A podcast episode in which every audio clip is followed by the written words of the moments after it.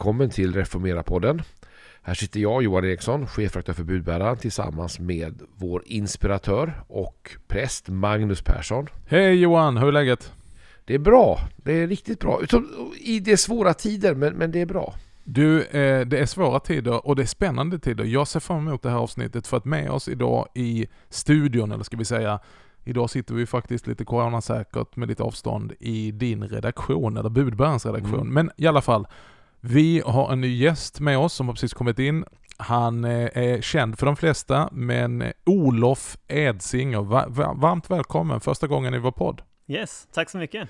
Du Olof, innan vi går in eh, eh, till dagens eh, frågor och samtal, berätta om dig själv. Vem är Olof Edsinger? Både i sin uppgift, livsuppgift och tjänst, men också som person. Eh, ja, nej men visst. Eh, jag är ju uppvuxen i EFS, eh, så jag har suttit i det här rummet några gånger tidigare. Mm. Jobbade nio år som generalsekreterare för barn och ungdomsarbetet, SALT.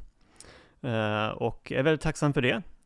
Men jag rör mig också ganska brett numera i Sveriges kristenhet och har sedan drygt tre år då en tjänst som generalsekreterare i Svenska Evangeliska Alliansen. Just det. Första gången jag mötte Olof, kom jag att tänka på här nu, det var ju faktiskt eh, på 90-talet. Då var yes. du en mycket ung man. Det var jag också. Eh, och jag fick nåden att skriva ett förord till, jag tror din första bok någonsin. Så är det.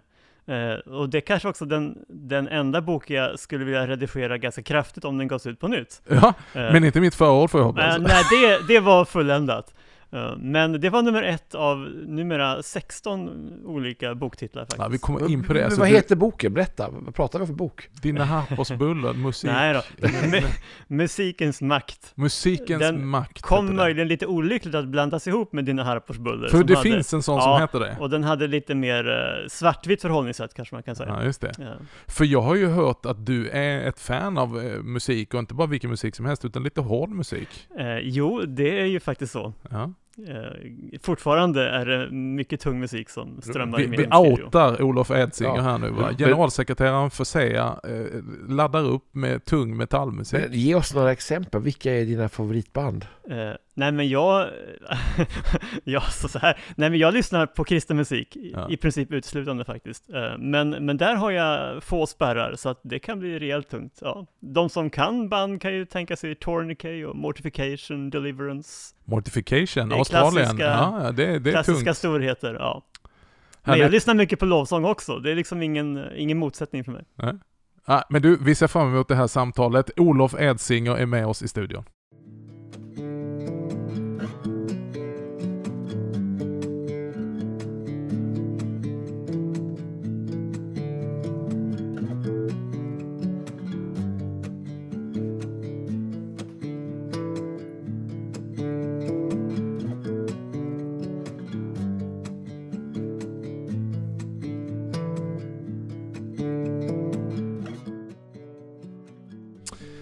Olof, vi nämnde innan att du är, du är väldigt produktiv. Du är flitig. Eh, gång på gång, jag följer dig med stort intresse. Eh, du, du skriver väldigt mycket. Insändare, debattartiklar, eh, eh undervisningsartiklar och böcker. Eh, du reser Eh, mm. Egentligen i hela Skandinavien. Mycket Norge, Finland, Sverige. Nu är det coronatid och vi alla är lite lamslagna av det. Mm. Men som generalsekreterare för Svenska Evangeliska Alliansen så har du ett väldigt, en bred utblick måste vi ändå kunna säga i både folkkyrka och frikyrka, inte minst eh, frikyrkan som Svenska Evangeliska Alliansen primärt en allians av, eller hur? Eh, ja, nej, men visst, vi har ju ett par tusen medlemmar och de kommer ju egentligen från hela bredden. Men, mm. men jag rör mig brett, det är helt sant. Du, vad, då, då är jag intresserad av svensk kristenhet idag, om vi tittar brett och gör liksom en översiktlig, lite så här lägesrapport, analys. Va, vad säger du? Eh, Nej, just det, det är en bra fråga och man kan ju ta den från olika perspektiv. Eh, jag eh, tänker väl så här att det finns en del ljusglimtar och en del lite dystra saker. Mm. Eh, och jag menar, det är ju ingen hemlighet att, att vi eh, kanske inte är på, på vår storhetstid i svensk kristenhet. Om, mm. man, om man blickar bakåt i, i vårt arv så, så, är vi många som har tappat mycket. Um, och uh, jag tycker väl ändå att man, man, kan säga att det är en ganska utbredd sekularisering. Mm. Uh, som också många sörjer över. Mm. Eh, Så det är verkligen inte svartvitt där. Jag tänker att det här starka uppsvinget i bönerörelsen vi har sett de senaste åren är också ett uttryck för det, att det är många som känner att nej men vi, vi vill ju mer, vi längtar efter mer, vi, vi ber om mer. Mm. Eh, Och det har också varit självklart för mig i Evangeliska Alliansen att, att koppla just med bönerörelsen, för jag tror Mm. att ideologerna och bedjarna behöver gå hand i hand i de här tiderna. Det är Just lätt det. att vi hamnar i varsitt läger, men, men, Mm. men vi behöver varandra, vi behöver bönens kraft inte minst. Mm. Men du, jag tänkte haka i där för du sa, för du sa det bra, då kan man ju liksom tala liksom översiktligt och allmänt, eh, men ändå med specifika saker. Vi har tappat bort en del så alltså vi är inte på vår topp och det kan vi väl hålla med om och det är inte direkt väckelse. Vad är det du skulle vilja säga om du ringar in några områden, vad är det vi har tappat? Eh, ja, nej men eh, dels kan man ju ta det enkla, liksom se att, att vad växer kyrkan? Ja, men det är Mm. ju i, i syd framför allt. Um, David Wilkerson var här för ett antal år sedan och hade en ledarkonferens i Stockholm och, och han fick ett ord till Sverige eh, som var riktat just till den evangeliska kristenheten. Eh, och han fick ordet apati. Mm. Eh, och jag tänker att det ringar in ganska mycket av, Likgiltighet. av det vi har tappat alltså. Mm. Och, och det handlar inte om aktivism, att vi liksom inte är tillräckligt liksom pepp, alltså det är inte på den nivån, utan det är någonstans djupare. Ja, men den första kärleken, vad, Mm. vad finns ju Mm. där? Eh, och, och det tänker jag är en, en viktig bön för oss, att hitta tillbaka till den första kärleken. Eh, och det visar sig naturligtvis i hur vi, hur vi lever, men, men framför allt tror jag att det har med, med vår hållning till Herren att göra, Eh, hur, vi, hur vi hanterar vårt beroende av Gud, Guds ledning, bönen som jag nämnde, eh, bibelordet naturligtvis, både hur vi läser och umgås med ordet, men också vad vi gör av det vi läser. Mm. Ja, nej men det, det, likgiltigheten stöter vi ju på och det är ju det är en kamp också. Jag tänker det på i ens egen, li, egen, li, eget liv. Att, att eh, vad sk- skulle du säga är botemedlet mot likgiltigheten? Vad tar en likgiltig eh, vanlig kristen i Sverige och för den in i en passionerad eh, ett passionerat förhållande till Kristus och hans, hans ord och hans uppdrag?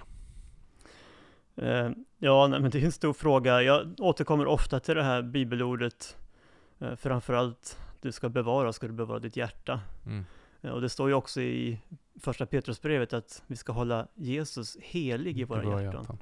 Och det är en sån här bibelvers jag ofta återkommer till. Och jag, jag tänker det att, hur håller vi Jesus helig? Alltså Mm. unik, hur, hur får han faktiskt vara den han är? Lamm och lejon. Mm. Han utmanar oss lika mycket i sin nåd som i sin sanning. Mm. Eh, Låter vi honom göra det? Mm. Eh, tar vi vara på erbjudandet som han har gett oss faktiskt, att, att ta tid med honom, söka honom eh, förutsättningslöst, eh, älska honom. Mm. Eh, jag tror att det i grunden handlar mycket om, om val vi gör och, och prioriteringar vi gör. Och sen får han naturligtvis fylla den tiden med, med sitt innehåll, med sig själv djupast sett.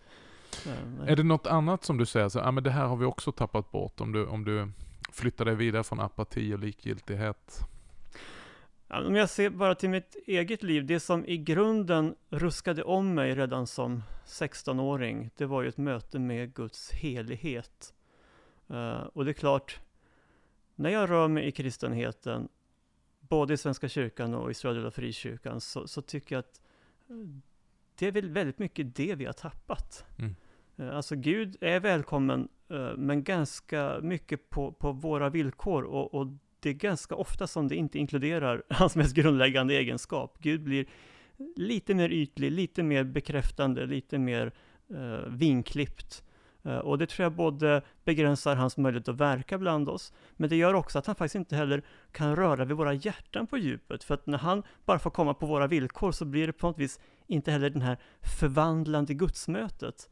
Eh, och, och jag tror att, jag tittar på förkunnelsen till exempel, så har vi anpassat oss väldigt mycket till det här ganska narcissistiska, självcentrerade bekräftelseterapi nästan. Mm. Mm. Eh, Och jag har aldrig förnekat att Gud också bekräftar oss. Jag Mm, är mm. djupt rörd och tagen själv av, av Guds faderskärlek som också byggdes in så starkt i mitt liv redan som tonåring. Mm. Eh, Men, men det får aldrig spelas ut mot de större perspektiven, Guds helighet, Guds allvarliga sidor. Mm. Han är lamm och lejon och det är när han får vara det på- som, som också tycker vi både dras ur apatin men det är också då som förkunnelsen blir det här levande tilltalet. Jesus själv är ju ordet Mm. Eh, och vi måste möta Jesus själv Mm. eh, i förkunnelsen. Och, och vi talar, också i EFS har man alltid talat om att man vill vara Jesus-centrerad, men, men ibland så har jag ändå ställt mig frågan, ja men vilken Jesus då? Mm. Är det den Jesus som Bibeln beskriver? Får vi hela Kristus? Mm. Eh, Eller har vi gjort honom så tillrättalagd att det faktiskt bara låter som att vi talar om Jesus, men, men egentligen så är det en mer bild av Jesus vi för fram. Jag, jag tänker också hela gudomen. Alltså vi, vi, vi tror ju inte bara på Jesus Kristus utan vi tror på Gud Fadern och den heliga Ande, alltså hela treenigheten. Absolut. Och när Je- Jesaja får ett möte med det så är det ju inte direkt trevlig, trevlig, trevlig är Herren Säbot utan det är helig, helig, helig är Herren Säbot. Och kanske mer av den dimensionen behövs. Nej men så är det, och sen så tror jag att, att många av oss kan vara lite rädda för det där då, men, men än en gång, min erfarenhet är att det är också där Gud får bli på riktigt. Och, och, och någonstans, jag menar, ännu ett ord i Bibeln som är ganska centralt faktiskt, det är ju gudsfruktan. Mm. Eh, Att, att en relation mellan Gud och oss människor måste alltid vara asymmetrisk. Det är Mm. alltid han som är herre och högst och störst. Och om, om han blir för hanterbar, då blir det på något vis eh, då har jag någonstans redan börjat tappa kontakten med honom sådan han är. Och då blir det ganska tomt. Mm. Det blir möjligen fina ritualer, men det blir inte nerven, musten, mötet med Herren. Eh, Och någonstans tror jag att det är vår fattigdom ofta i, Mm. i Sverige, så kanske också västvärldens kristenhet allt mer. Eh, jämfört med våra syskon till exempel i syd, som, som har, jag, men, jag tänker på när jag var i Mekanesuskyrkan eh, i Etiopien och, och, och bara tittade på människors ansikten där de lovsjöng. Och jag bara slogs av, det fanns en sån genuin vördnad i de ansiktena, kopplat också till en lika genuin glädje. Och jag tycker där, där satt det, men där, där har man en fullare gudsbild också i sin tillbedjan. Den skulle behöva få mer av i Sverige. Mm. Vad, vad gläder dig Olof? Om vi, om vi, om vi landar där, eh, ser du några positiva glädjande tecken i svensk kristenhet?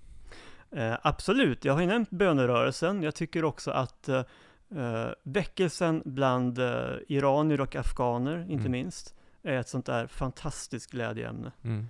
Ehm, varje gång någon kommer till tro är ett glädjeämne, Mm. eh, naturligtvis. Men, men det är två tydliga skeenden som, som jag tycker är spännande.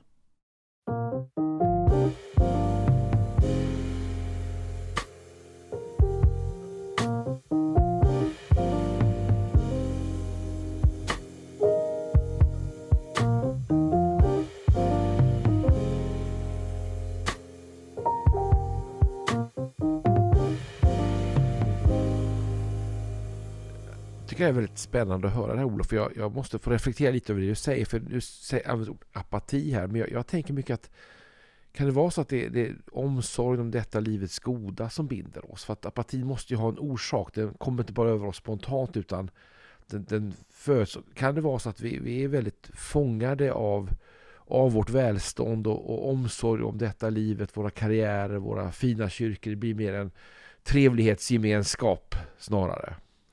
Absolut. Eh, När jag var i Etiopien, jag var ju faktiskt där två månader eh, vid ett tillfälle, eh, just för att möta väckelsen. Det är en av världens starkast växande kyrkor, som ju alla FSR i alla fall vet. Eh, och jag åkte dit bara för att möta människorna och, och, och leva med dem under, under några veckor. Och jag frågade en av väckelseledarna, eh, varför har vi inte väckelse i Sverige? Mm. bara för att höra vad han Mm. sa. Och Mm. han behövde inte ens fundera. Han sa, ni dyrkar mammon. Ja. Det var, Mm. som, Ja. det var, kom som omedelbart svar. Eh, och jag blev lite så här, nästan lite putt, för jag tyckte, ja men kom Mm. igen, så enkelt kan det väl inte vara. Eh, och det kanske det inte är, men det är nog en ganska stor del av sanningen. Eh, För Jesus säger att man kan inte tjäna två herrar, antingen man hatar ena älskar, men också annat att bry sig om den andra och ignorera eller förakta den andra. Att, kan det vara det som har smugit sig in mot oss, en, en rädsla för Guds helighet därför att vi är så fyllda av det här? Eh, ja, det tror jag, men jag tror att kanske ännu djupare är en rädsla för beroende. Mm. Alltså lockelsen i mammon och konsumismen och allt det här, det är att det hela tiden som sagt, det bekräftar mig, det vidmakthåller min självcentrering på ett ganska bekvämt och avslappnat sätt. Eh, tro handlar om att istället kasta sig ut på en och låta sig bli beroende av Gud, vem han är, hans ord, hans löften. Eh, och hela det svenska tänkandet Eh, när man talar ju också om en, en svensk syn på kärlek, där man faktiskt definierar kärlek som att stå som autonoma subjekt oberoende av varandra. Det är bara då, säger man i Sverige, som man kan vara säker på att den andra älskar mig, för att om, om han eller hon kan dra när som helst för att vi inte är beroende av varandra, då vet jag att om hon ändå stannar, då älskar hon mig. Just Ungefär det. så tänker man Mm. i Sverige. Och det bibliska perspektivet är ju precis tvärtom. Sann djup kärlek förutsätter överlåtelse där vi faktiskt gör oss beroende av varandra. Och den stora förebilden för det är ju naturligtvis relationen mellan mig och Herren. Men detta är ju den klassiska ursprungssynden, att Mm. vilja bli som Gud, Mm. oberoende. Mm. Att, att jag är min egen Gud. Jag, jag, jag sätter mina egna lagar och jag är helt fri och oberoende av alla andra. Visst, och det är väl därför mammon är så lockande för oss, för att Mm. mammon intalar oss att vi kan bevara det oberoendet och den självförgudlingen. Egentligen så eh, lurar ju mammon oss, Mm. för det är faktiskt så att vi är i mammons grepp, men vi tror att vi är i vårt eget grepp, och Mm. det tycker vi väldigt bra om. Men jag tror att analysen faktiskt, det här, jag känner en nerv här, och det här men hur, hur bryter vi det här? För ett sätt är att Herren skakar oss och tar ifrån oss allting, gör oss nakna och utlämnade. Och det, det är en otäck sak, om, vi skippar den biten. Ja, men den kan ju behövas ibland, men, men visst. Men hur, hur, hur tar vi oss ur det här på ett sunt och balanserat sätt? Ja, nej men det finns väl inget en enkelt svar på det, men, men, men jag tror som sagt att vi ständigt behöver eh, utmana oss själva till att, att som sagt hålla Jesus helig i våra hjärtan. Jag tror att vi behöver också skaffa goda andliga praktiker som gör oss beroende. Jag brukar faktiskt använda exemplet också kopplat till en sån sak som pengar och givande. Jag har ju Mm. skrivit ett litet häfte om Mm. givande, faktiskt på EFS-förlaget för länge sedan. Eh, och där skriver jag att givande är en form av andlig krigföring. Mm. Därför att jag behöver att det känns, att det smärtar lite att göra mig av med det där. Mm. Eh, om det inte rör mig i ryggen vad jag ger, då ger jag antagligen för lite. Mm. Eh, för att det är också en andlig praktik att lära sig att, att tjäna, att leva självutgivande med Jesus själv som, som förebild. Och som sagt, alla de här andliga praktikerna som på ett vis gör mig, påminner mig om mitt beroende av Herren. Och, och som någon också uttryckte, gör jag ingenting just nu i mitt liv där jag är helt beroende av Guds kraft, det vill säga att det skulle inte kunna ske utan Herren, men då har jag ett problem. Mm. Om allt i mitt liv funkar utifrån mina egna resurser, då har jag ett problem med Herren. Mm. Eh, får man vara så spetsig? Och jag tänker det, det är i alla fall en, en, en bön jag har. Att, att eh, allt, nej, så ska jag inte säga, allt jag gör kan inte vara så, men att det ständigt ska finnas en sån orosmoment i mitt liv att, ja men nu är jag lite ute på tunn is, det här kommer bara gå om det faktiskt är Gud som har kallat mig till Mm. det. Eh, jag vill att det ska vara så i mitt Mm. liv. Och jag tänker att pengar, eh, det är ju en av de sakerna som verkligen säger väldigt mycket om oss, vad vi gör med dem. Jesus säger där din skatt är, där kommer ditt hjärta att vara. Så det är, en- det är också en troshandling och en stark trosbekännelse. Där jag inte bara säger Jesus, jag älskar dig med min mun. Utan också där eh, I put my money where my mouth is. Nej och jag tänker, det, det är ett formativt, så jag håller med. Det är en andlig praktik att ge. Vidare andliga praktiker alldeles strax.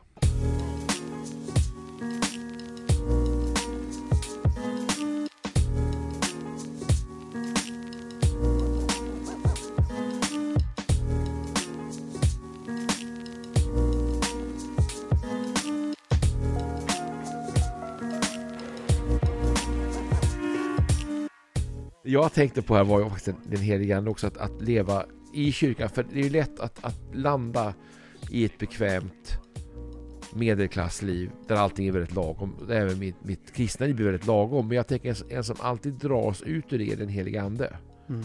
i gudomen som utmanar oss och som finns där påtagligt. Och, och en spaning som vi pratar om det är alltså vad betyder det här för kyrkan och vad betyder det för, för oss som kyrka? Ja, nej men ehm, om jag ska ta den spetsiga tillämpningen Mm. först då, så, så var det en av förnyelseledarna i England som sa det att eh, om Gud drog bort sin ande från västvärldens kyrkor så skulle 90% av verksamheten bestå. Mm. Mm. Och det är lite grann bara för att illustrera min tidigare poäng att eh, Alltså jag vill inte stå och peka finger här, det är inte, inte det jag alls är ute efter, utan jag bara konstatera att vi har gjort det lite för enkelt för oss, tror jag, i västvärldens kristenhet.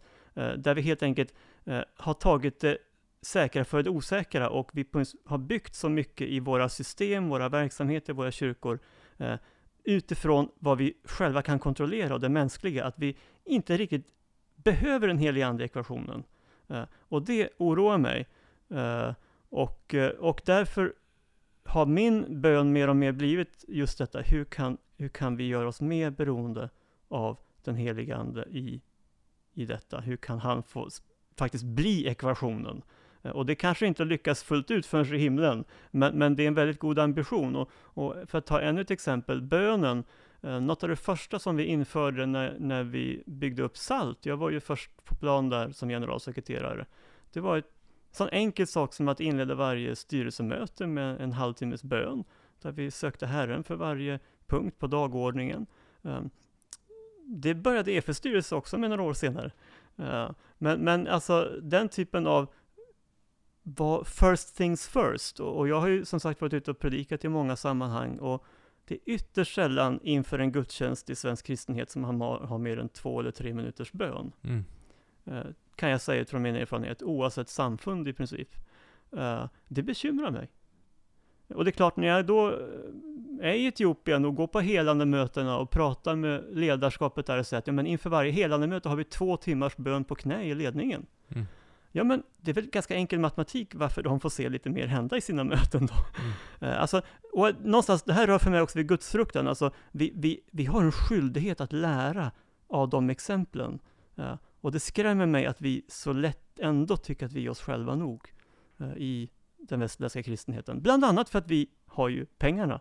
Eh, vi har det materiella, vi har den tryggheten så, så tydlig. Och då tänker jag på sändebreven att ja, men du tror att du har allt liksom, men du ser inte att du är fattig och naken. Mm. Att du behöver ögonsalva. Men ett perspektiv på detta då, för den som då lyssnar och, och liksom du förtydligar det.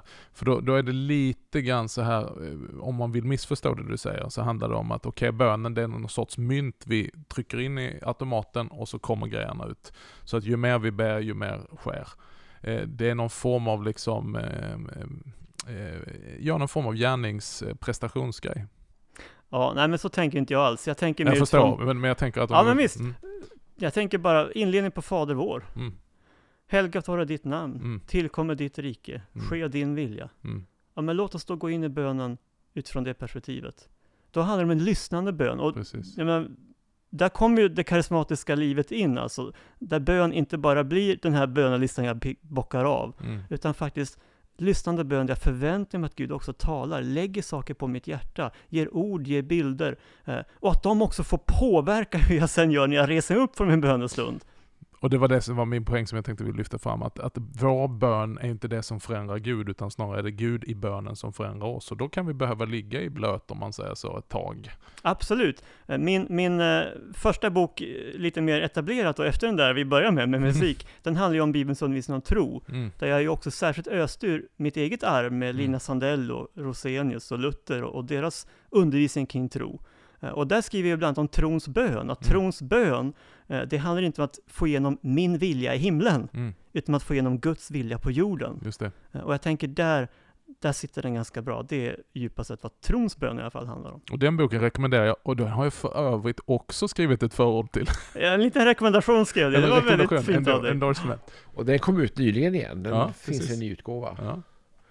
Ja men fortsätt Johan, karismatik. Ja, nej, för det får inte bli lag. Alltså, jag, jag, jag kämpar lite också här med, med, med, vi måste fastna med bön, för jag tänker att det är, det är ingen automatisk liksom, växlingskurs mellan tidig bön och Guds verkande. Guds verkande är suverän, tänker jag, och trons bön, det är inte för våra många ord vi blir bönhörda, säger Herren, utan det är andra faktorer som avgör det här. Så jag tänker att det finns, det, ibland möter jag just i bönerörelsen en väldigt förenkling för vägen till väckelse. Jag tänker att det är mycket mer komplext än så.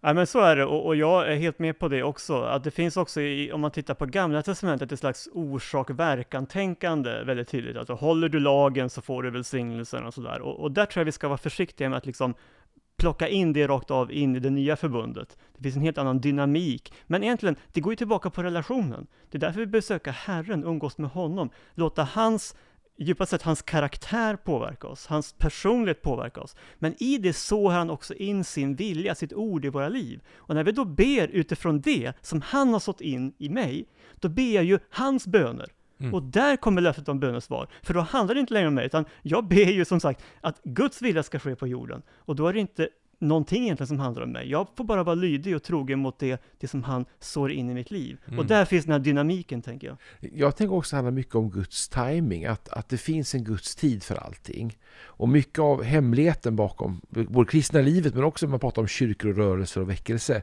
det är att vara i Guds tid och ta vara på Guds tid. Visst är det så.